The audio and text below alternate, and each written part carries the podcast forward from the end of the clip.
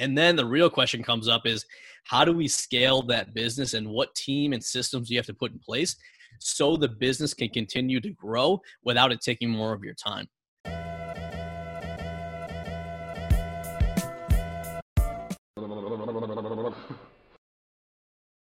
Tell us a little bit about your book.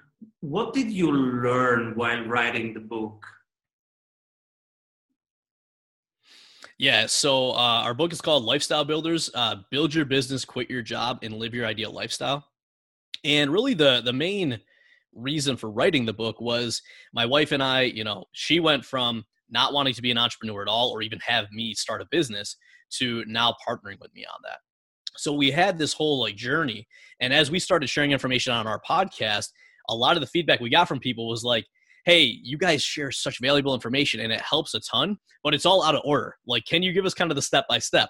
And so the book is basically walking through how we were able to build our business and leave our jobs and the path we recommend.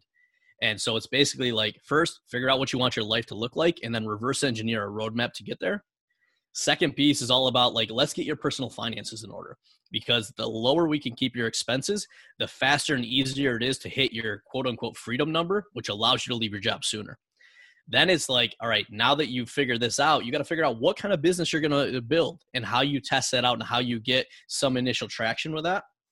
And then the real question comes up is, how do we scale that business, and what team and systems do you have to put in place so the business can continue to grow without it taking more of your time? And then it comes back ultimately to, once you've reached the point where you can leave a job, how do you actually make that transition? Because most people don't realize when you're an employee, there's a lot of benefits you have. You have a routine, you have somebody else that's accountable. And what a lot of people are seeing now that they're working at home is that it's a whole new world, right? You've got to set your own routine. You've got to make sure that your environment is set up for success. So we wrote the book to really guide people step-by-step through that process. And then what's super cool is Ariana and I, throughout different points of the book, actually share a key part of our journey. And I tell it from my perspective, which is the visionary entrepreneur that's always go, go, go. And she tells it from her perspective of the spouse that didn't want anything to do with this. So what's super cool is you see the steps, but you also see the successes and failures we had along the way that helped us get there. Cool. So you are working from home since many, many years or even decades now. Can you share some of your routines? What helps you stay on track? Yeah, 100%. So one of the things I always tell people is, especially when you're working at home, you've got to create your environment for success. And what I mean by that is, think about like when you're in the zone and when you're really just like in the flow and doing things well, think about what is causing you to do well with that versus times where you feel like you're overwhelmed or not really productive. And what you want to do is set your physical environment up, you know, so like my desk and my work area is all optimized so that when I'm here, I'm in the zone and I can be productive. I've got a different space that's like my creative space with whiteboards and all of that. So I've made different areas to make sure that it supports me in the way that I work. Now, my wife has a completely different office and operates in a different way. So you need your physical space to work that way, but you also need to think about like, how can you best set yourself up to succeed?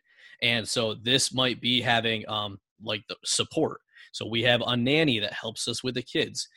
We have coaches that help us with our businesses. We have team members that are running the businesses. So what you want to think about is just what needs to be true for you to be in the zone and just give yourself the best chance of succeeding. And like for a lot of people during this time, one of the best things they can do is not add more on, but actually take more off. So less social media, less news, less of all this stuff that's going to distract you and pull you away from your goal and get you out of the mindset of succeeding. And then beyond that, it's just really figuring out your routine, you know, so I have a weekly planning routine of how I can reflect on the last week, the wins and challenges, and then how I can plan out the upcoming week. I have a daily routine that helps me kick the day off and get me like in the zone. And I have a close down routine at the end of the day, so I can shift away from work mode and go back into life mode. So there's just a lot of these things that you'll figure out when you're working at home. You've got to do a really good job of getting yourself in the zone and then managing that transition between work and life, because otherwise it can all come together. It can get overwhelming and you're not actually able to take advantage of this time where you've got more time with family, where you can actually enjoy and really get back to what really matters to you, instead of like all the craziness and all the hectic stuff that most of us had in our lives. Beautiful. You want to make your sales more repeatable and reliable? Do you want to have less volatility and more growth in your revenue per month? At Strategy Sprints, we do only one thing, strategy and sprints. Strategy means having more revenue through a better offer. And sprints means having more energy in your team every week. Check out if your ROI is as high as it is for most service-based and online businesses and startups we work with, which is over 100%. You can see it in just 15 minutes by going to strategysprints.com/sales and completing our online exercise to know what your ROI would be with our accelerator program. We are ready to sprint. Are you? What is one thing about entrepreneurship where you recently changed your mind about? Ooh, that's a good question. You know, it's not often that someone throws a question out that stumps me, but that's one. I think it probably comes back to when and where paid advertising probably comes in. And what I mean by that is so often people think that the way to scale a business is with marketing. And very often the goal is to not necessarily spend money on marketing until we've really proven our offer and done things organically. With that said, when the times change, you've got to look at all the options that are on the table. And for some people now, it might be a good option to start testing out some paid strategies, because like the cost in a lot of cases is a lot lower, and people's attention, like people have more time because they're home. So it's not to say that you should go out and start spending a bunch of money on marketing, but whenever things shift, there's an opportunity, and what we want to see during that opportunity is what you can do to take advantage of it, and leveraging a new channel, whether it's paid, whether it's leveraging PR. You know, companies are looking for good stories during this time where everything's kind of crazy.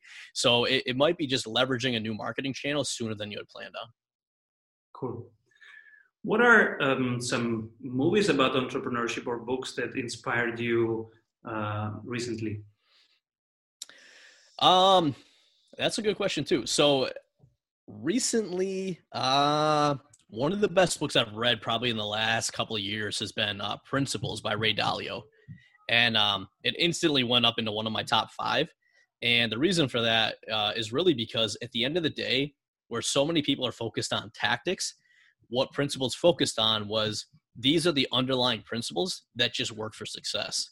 And what I really loved about it was he talked about principles for a successful life and principles for a successful business.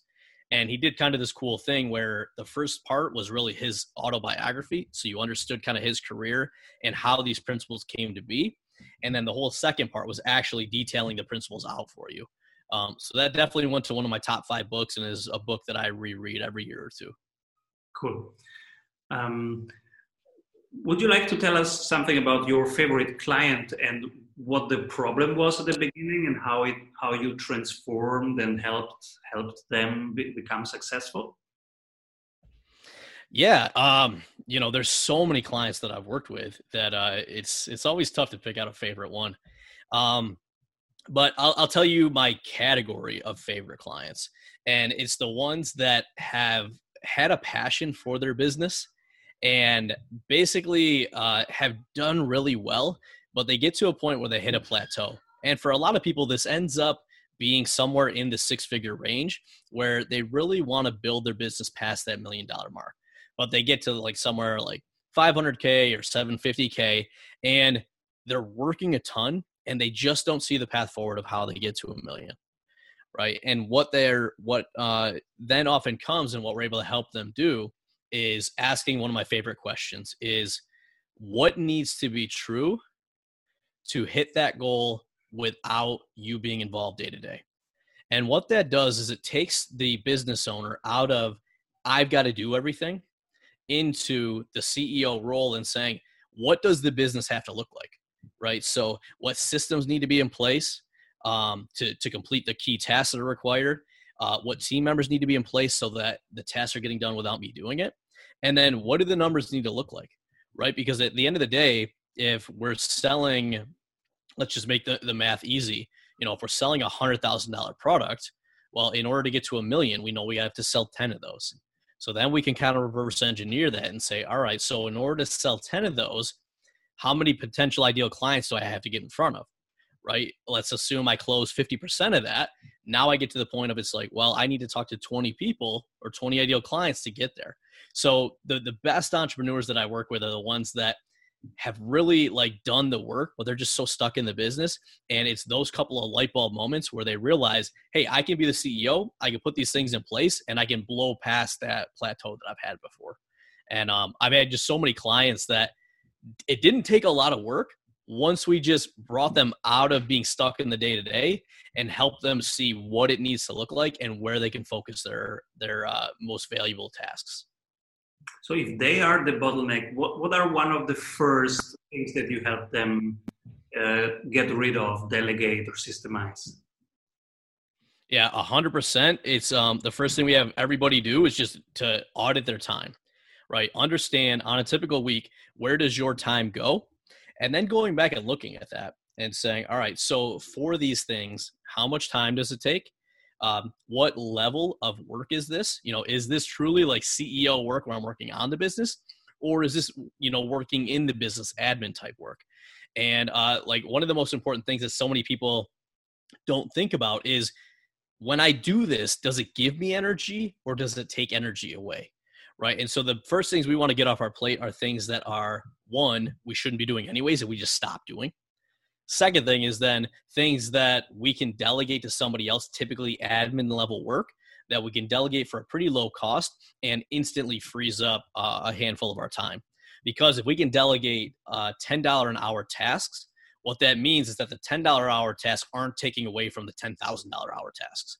And so what we want to continuously do is just keep getting the lower value tasks off our plate so that we free up more space for being in the most valuable tasks that we can be focused on. Beautiful. We all know that working in sprints is better, but how do we know what we should work on?